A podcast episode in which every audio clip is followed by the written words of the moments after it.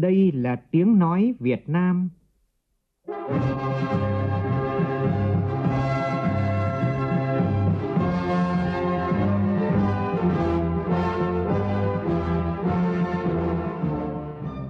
là tiếng nói Việt Nam, phát thanh từ Hà Nội, thủ đô nước Cộng hòa xã hội chủ nghĩa Việt Nam.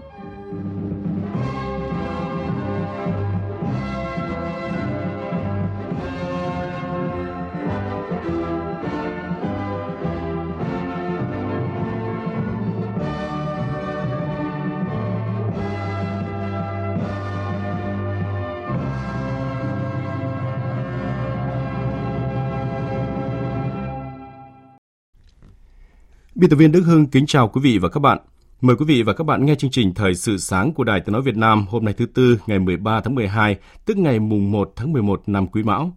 Chương trình có những nội dung đáng chú ý sau.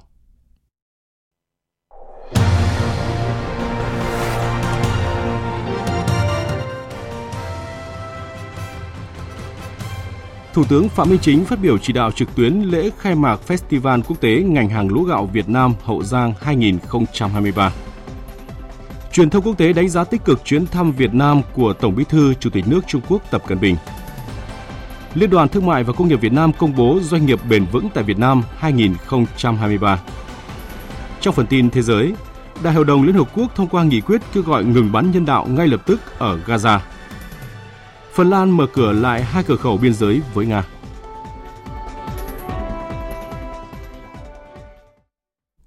Bây giờ là nội dung chi tiết.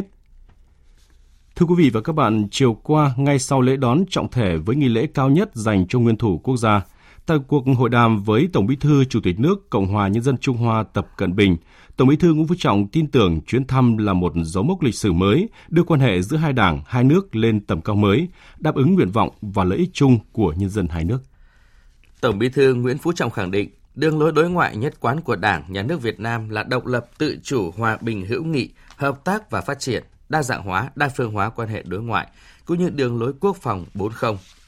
Tổng Bí thư Nguyễn Phú Trọng khẳng định Việt Nam coi phát triển quan hệ với Trung Quốc là ưu tiên hàng đầu và là sự lựa chọn chiến lược, ủng hộ nước Trung Quốc xã hội chủ nghĩa phát triển lớn mạnh, đóng góp ngày càng quan trọng hơn vào sự nghiệp hòa bình và tiến bộ của nhân loại. Tổng Bí thư Chủ tịch nước Trung Quốc Tập Cận Bình khẳng định Đảng, Chính phủ và nhân dân Trung Quốc coi trọng cao độ quan hệ với Việt Nam, coi Việt Nam là phương hướng ưu tiên trong chính sách ngoại giao láng giềng, khẳng định Trung Quốc kiên định ủng hộ sự nghiệp xây dựng chủ nghĩa xã hội của Việt Nam, ủng hộ Việt Nam phát triển phồn vinh, nhân dân hạnh phúc. Hai nhà lãnh đạo nhất trí đánh giá 15 năm kể từ khi hai nước thiết lập quan hệ đối tác hợp tác chiến lược toàn diện vào năm 2008 đến nay, hợp tác trên các lĩnh vực đã đạt được nhiều tiến triển tích cực toàn diện, quan hệ hai đảng hai nước không ngừng mở rộng đi vào chiều sâu. Trước những yêu cầu mới, hai bên nhất trí xây dựng cộng đồng chia sẻ tương lai Việt Nam Trung Quốc có ý nghĩa chiến lược nỗ lực vì hạnh phúc của nhân dân hai nước, vì hòa bình và tiến bộ của nhân loại. Trên nguyên tắc tôn trọng lẫn nhau, hợp tác bình đẳng cùng có lợi, tôn trọng độc lập chủ quyền và toàn vẹn lãnh thổ của nhau, kiên trì giải quyết bất đồng thông qua biện pháp hòa bình. Hai bên nhất trí không ngừng củng cố tin cậy chính trị, tăng cường giao lưu giữa lãnh đạo cấp cao hai đảng, hai nước, thông qua các hình thức đa dạng linh hoạt, phát huy vai trò định hướng chiến lược của quan hệ kênh đảng đối với tổng thể quan hệ song phương. Hai bên nhất trí tăng cường hợp tác quốc phòng, an ninh thực chất hơn, trở thành một trong những trụ cột của quan hệ song phương, đẩy mạnh hợp tác kinh tế thương mại, đầu tư bền vững và sâu sắc hơn, tăng cường giáo dục về quan hệ truyền thống, quan hệ hai đảng, hai nước, thúc đẩy xây dựng nền tảng xã hội vững chắc hơn cho quan hệ hai đảng, hai nước, tăng cường phối hợp đa phương chặt chẽ hơn vì lợi ích của hai nước và đóng góp tích cực và lợi ích chung của cộng đồng quốc tế. Ngay sau khi kết thúc hội đàm, Tổng Bí thư Nguyễn Phú Trọng và Tổng Bí thư Chủ tịch nước Tập Cận Bình đã nghe báo cáo về 36 văn bản thỏa thuận hợp tác đã được các ban bộ ngành trung ương và địa phương ký kết trong chuyến thăm cấp nhà nước tới Việt Nam lần này của Tổng Bí thư Chủ tịch nước Trung Quốc Tập Cận Bình. Trong đó có các bản ghi nhớ về tuyên giáo, truyền thông, ngoại giao, tài nguyên và môi trường, phát triển đường sắt, phòng chống tội phạm, về lĩnh vực kinh tế thương mại, hai bên đã ký kế hoạch hợp tác cùng nhau thúc đẩy kết nối giữa khuôn khổ hai hành lang, một vành đai với sáng kiến, vành đai và con đường. Hiệp định về việc cùng xây dựng cầu đường bộ qua sông Hồng, khu vực biên giới Bát Sát, Lào Cai, Việt Nam, Bá Sái, Vân Nam, Trung Quốc. Nghị định thư giữa chính phủ hai nước về việc đơn giản hóa thủ tục xuất nhập cảnh qua cửa khẩu Lào Cai, Hà Khẩu. Tối qua trong khuôn khổ chuyến thăm Việt Nam của Tổng Bí thư Chủ tịch nước Tập Cận Bình và phu nhân, đồng chí Trương Thị Mai, Ủy viên Bộ Chính trị, Thường trực Ban Bí thư, trưởng Ban Tổ chức Trung ương đã hội đàm với đồng chí Thái Kỳ, Ủy viên Thường vụ Bộ Chính trị, Bí thư Ban Bí thư, Tránh Văn phòng Trung ương Đảng Cộng sản Trung Quốc. Tin của phóng viên Việt Cường. Hai bên bày tỏ vui mừng về kết quả hết sức tốt đẹp của cuộc hội đàm cấp cao giữa đồng chí Tổng Bí thư Nguyễn Phú Trọng và Tổng Bí thư Chủ tịch nước Trung Quốc Tập Cận Bình, nhất là việc hai nhà lãnh đạo đã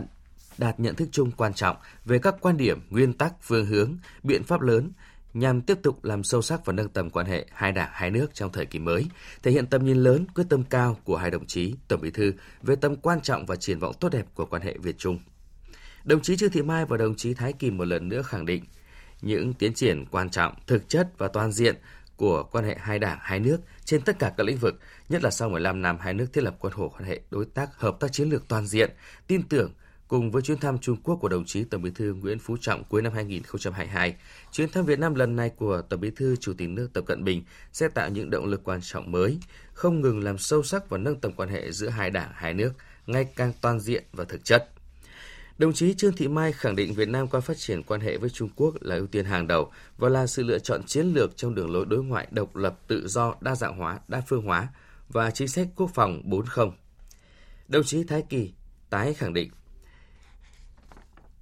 hai bên nhất trí phát huy vai trò định hướng chiến lược, kênh đảng tăng cường hơn nữa tiếp xúc cấp cao, hiệu quả của các cơ chế hợp tác, tăng cường trao đổi, chia sẻ lý luận và thực tiễn xây dựng,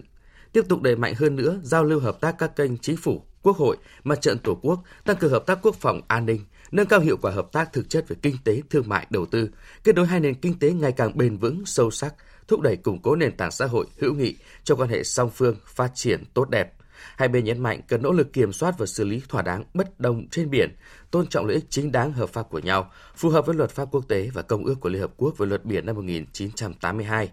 Hai bên đề nghị các ngành các cấp tăng cường kịp thời, quán triệt, thực hiện nhận thức chung cấp cao, góp phần thiết thực đưa quan hệ hai đảng, hai nước không ngừng phát triển ổn định, bền vững, xứng với tầm cao mới.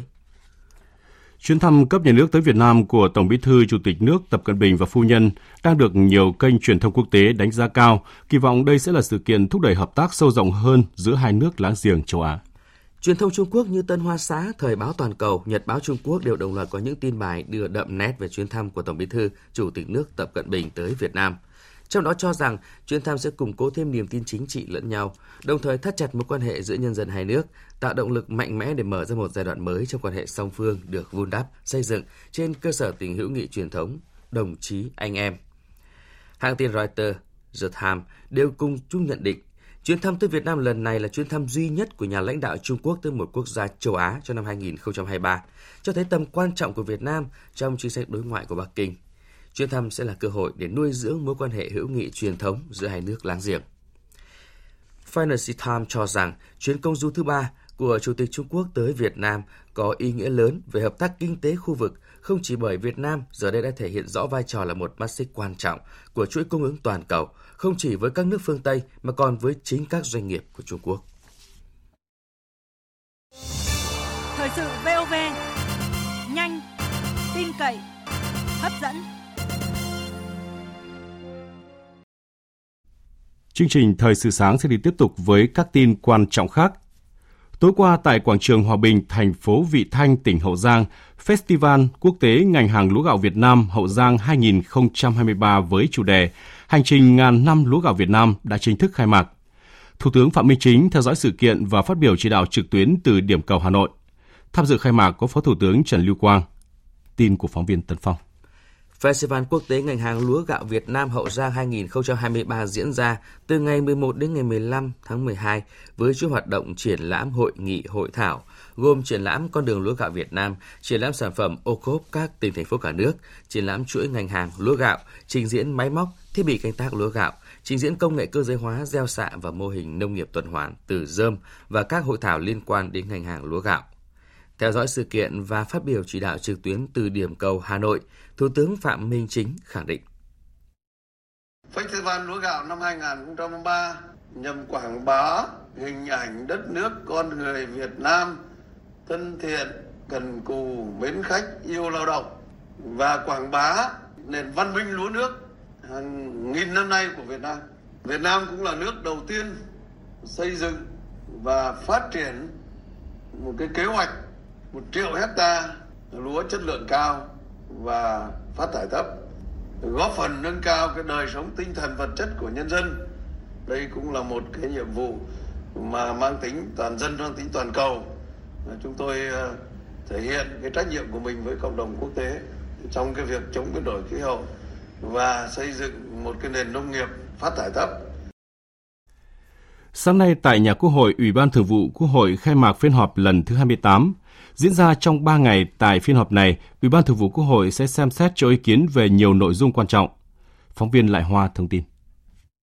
về công tác xây dựng pháp luật, tại phiên họp 28, Ủy ban Thường vụ Quốc hội cho ý kiến về dự án pháp lệnh chi phí tố tụng, xem xét thông qua dự thảo nghị quyết về hoạt động giải trình tại phiên họp Hội đồng Dân tộc, Ủy ban của Quốc hội, xem xét đề nghị bổ sung một số dự án luật vào chương trình xây dựng luật pháp lệnh năm 2024 gồm dự án luật phòng chống mua bán người sửa đổi, luật nhà giáo, luật thuế giá trị gia tăng sửa đổi, luật hóa chất sửa đổi, luật quản lý sử dụng vũ khí, vật liệu nổ và công cụ hỗ trợ sửa đổi. Về hoạt động giám sát, Ủy ban Thường vụ Quốc hội xem xét báo cáo công tác dân nguyện của Quốc hội tháng 10 và tháng 11 năm nay, xem xét quyết định 4 nội dung việc phân bổ dự toán ngân sách trung ương năm 2023, kinh phí xử lý bù giá trong bao tiêu sản phẩm của dự án lọc hóa dầu Nghi Sơn, việc bổ sung kinh phí chi cho sự nghiệp khoa học công nghệ và sự nghiệp bảo vệ môi trường của ngân sách trung ương năm 2023 cho các bộ cơ quan trung ương, việc điều chỉnh vốn vay lại năm 2023 cho các bộ cơ quan trung ương, việc bổ sung kinh phí mua bù dự trữ gạo quốc gia để xuất cấp cứu trợ viện trợ từ ngày 1 tháng 6 năm 2022 đến ngày 31 tháng 5 năm 2023. Đồng thời, Ủy ban Thường vụ Quốc hội xem xét hai nội dung việc phân bổ điều chỉnh kế hoạch đầu tư vốn ngân sách trung ương năm 2023 giữa các bộ cơ quan trung ương và địa phương, việc giao kế hoạch vốn chương trình phục hồi phát triển kinh tế xã hội, điều chỉnh bổ sung kế hoạch đầu tư công trung hạn, vốn ngân sách trung ương giai đoạn 2021-2025 của các bộ cơ quan trung ương và địa phương, đồng thời tổng kết kỳ họp thứ 6 cho ý kiến bước đầu về việc chuẩn bị kỳ họp thứ 7 của Quốc hội, xem xét cho ý kiến quyết định bằng văn bản đối với dự thảo nghị quyết của Ủy ban Thường vụ Quốc hội về phân bổ kinh phí hoạt động của các đoàn đại biểu Quốc hội năm 2024. Hôm nay tại Hà Nội, Hội đồng Doanh nghiệp vì sự phát triển bền vững Việt Nam thuộc Liên đoàn Thương mại và Công nghiệp Việt Nam tổ chức lễ công bố doanh nghiệp bền vững tại Việt Nam năm 2023. Tin của phóng viên Nguyễn Hằng. Chương trình Doanh nghiệp bền vững tại Việt Nam là hoạt động thường niên của Liên đoàn Thương mại và Công nghiệp Việt Nam nhằm thúc đẩy hiện thực hóa 17 mục tiêu phát triển bền vững. Trọng tâm của chương trình nghị sự 2030 mà chính phủ Việt Nam đã thông qua cùng với 192 quốc gia thành viên Liên Hợp Quốc vào cuối tháng 9 năm 2015. Đồng thời, thực hiện kế hoạch hành động quốc gia, thực hiện chương trình nghị sự 2030 vì sự phát triển bền vững của chính phủ ban hành vào tháng 5 năm 2017.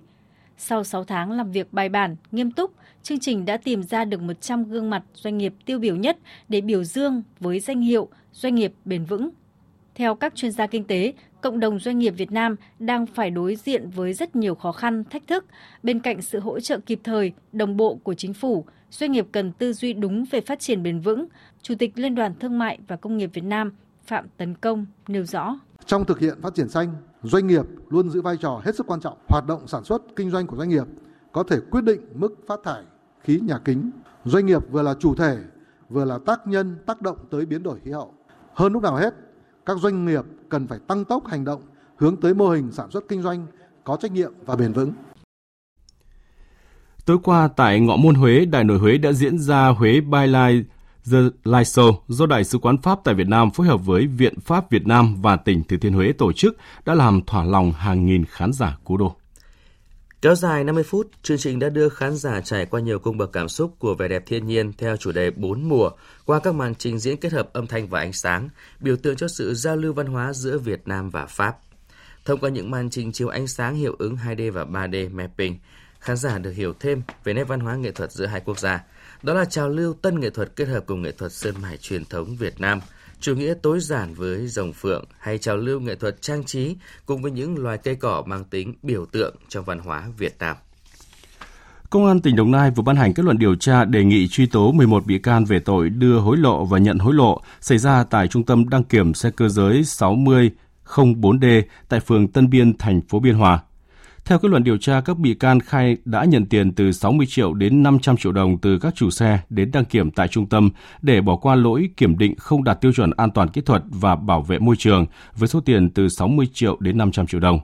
Tổng số tiền các bị can nhận hối lộ trong năm 2022 là khoảng hơn 1,8 tỷ đồng.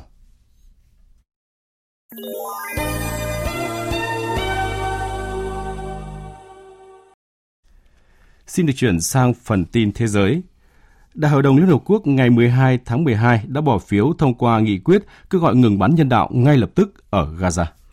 Với 153 phiếu ủng hộ, 10 phiếu chống bao gồm của Mỹ và Israel và 23 phiếu trắng, Đại hội đồng Liên Hợp Quốc đã thông qua nghị quyết kêu gọi ngừng bắn nhân đạo ngay lập tức ở Gaza.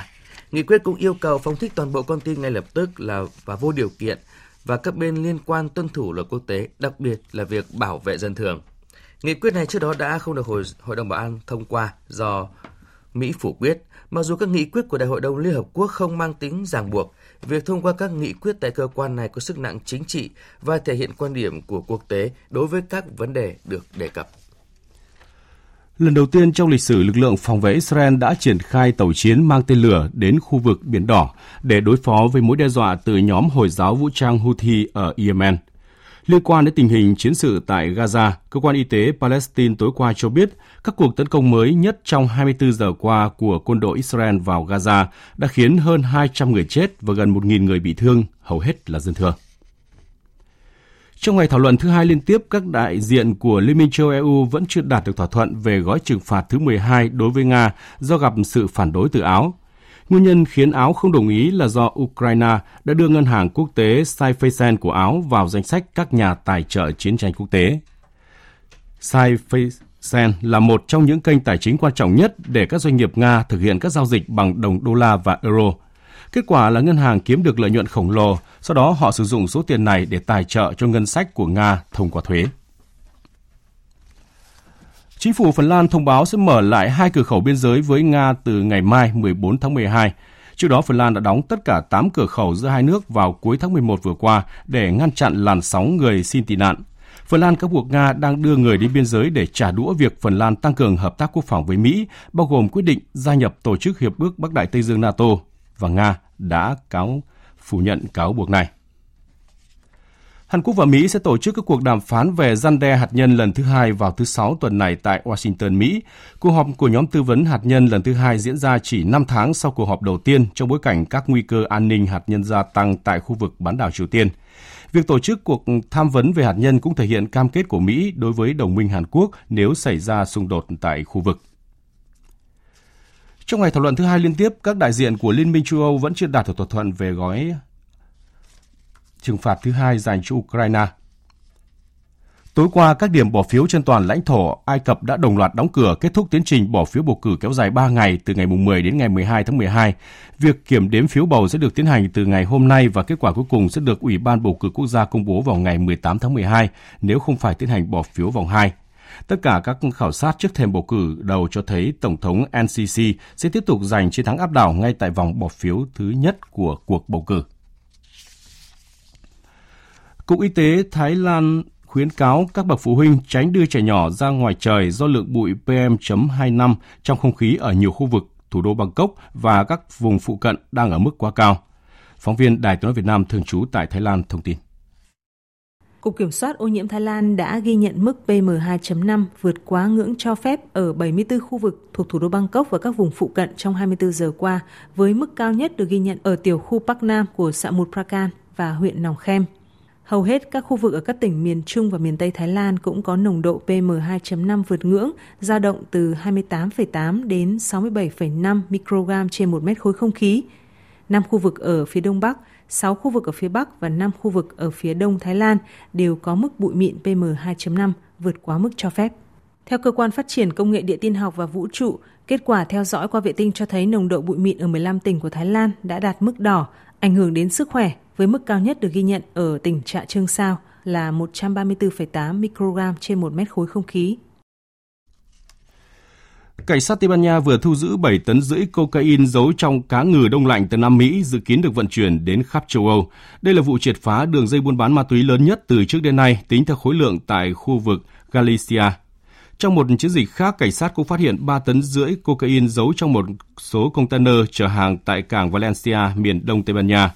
Qua hai chiến dịch, cảnh sát bắt giữ tổng cộng 20 đối tượng thuộc hai tổ chức có nguồn gốc từ các nước vùng Ban Căng. Thưa quý vị, cứ mỗi dịp Giáng sinh cận kề cũng là lúc Maria Carey cùng All I Want for Christmas Is You, một trong những ca khúc Giáng sinh hay nhất mọi thời đại, lại trở thành từ khóa được tìm kiếm rất nhiều trên mạng xã hội. Hàng chục năm qua, bản hit vẫn giữ trọn vẹn sức hấp dẫn đặc biệt mỗi mùa lễ hội cuối năm. Biên tập viên Phương Anh thông tin.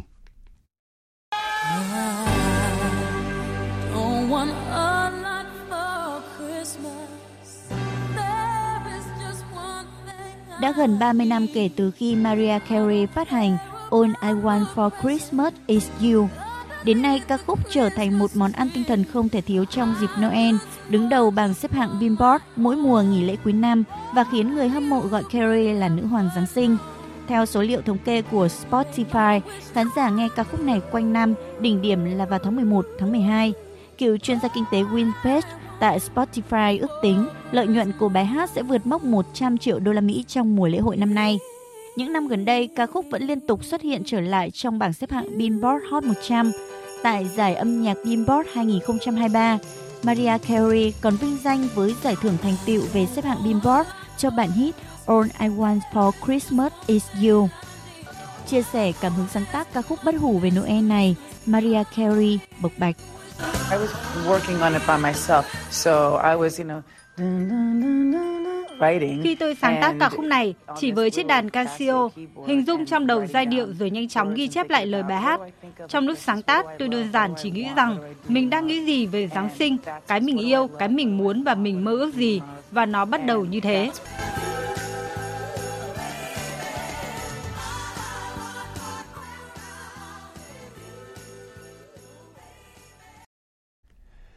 Chương trình Thời sự sáng tiếp tục với một số thông tin thể thao.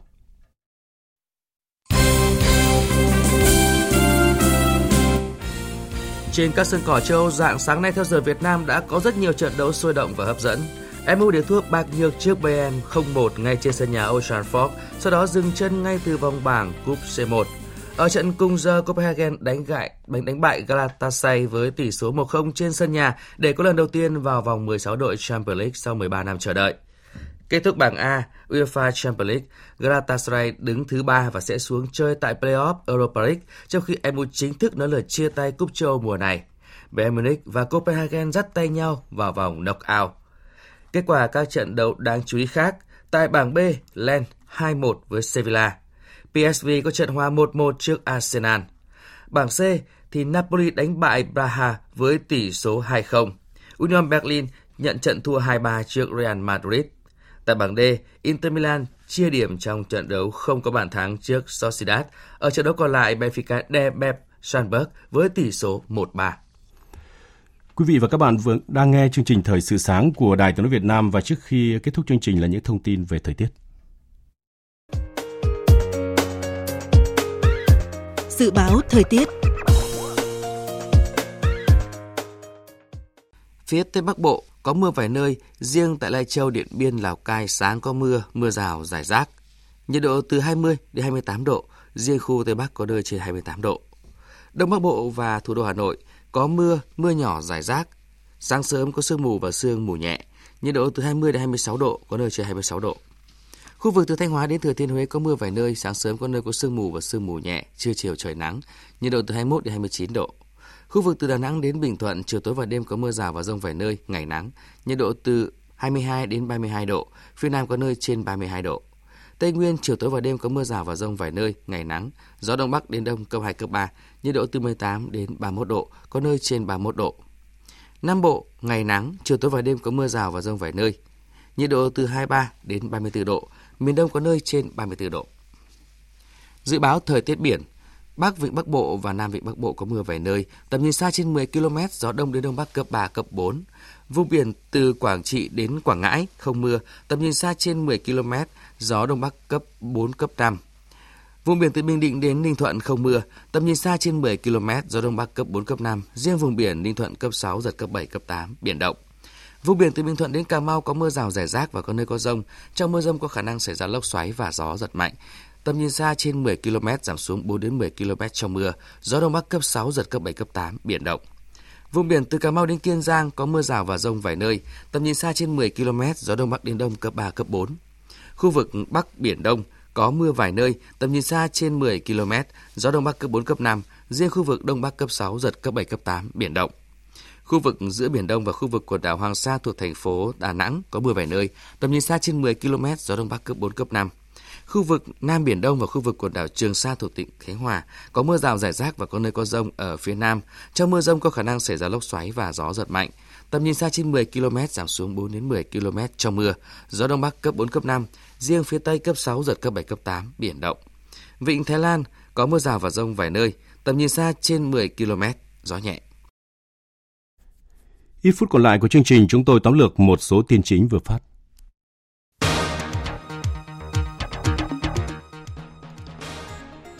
Phát biểu chỉ đạo trực tuyến lễ khai mạc Festival Quốc tế ngành hàng lúa gạo Việt Nam Hậu Giang 2023 với chủ đề Hành trình ngàn năm lúa gạo Việt Nam, Thủ tướng Phạm Minh Chính khẳng định đây là dịp quảng bá hình ảnh đất nước con người Việt Nam thân thiện, cần cù, mến khách, yêu lao động, đồng thời cũng quảng bá nền văn minh lúa nước hàng nghìn năm của Việt Nam.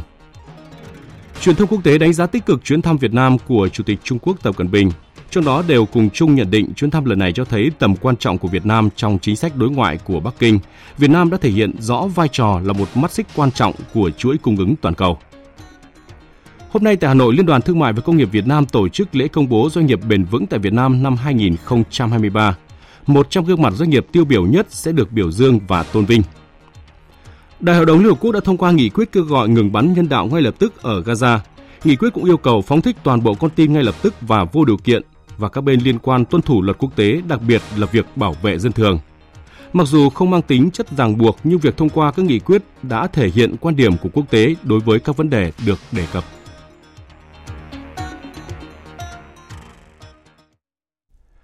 Từ đây chúng tôi cũng xin kết thúc chương trình Thời sự sáng nay của Đài tiếng nói Việt Nam. Chương trình do các biên tập viên Đức Hưng, Hải Yến, phát thanh viên Sơn Tùng và kỹ thuật viên Thu Phương phối hợp sản xuất và thực hiện, chịu trách nhiệm nội dung Hoàng Trung Dũng.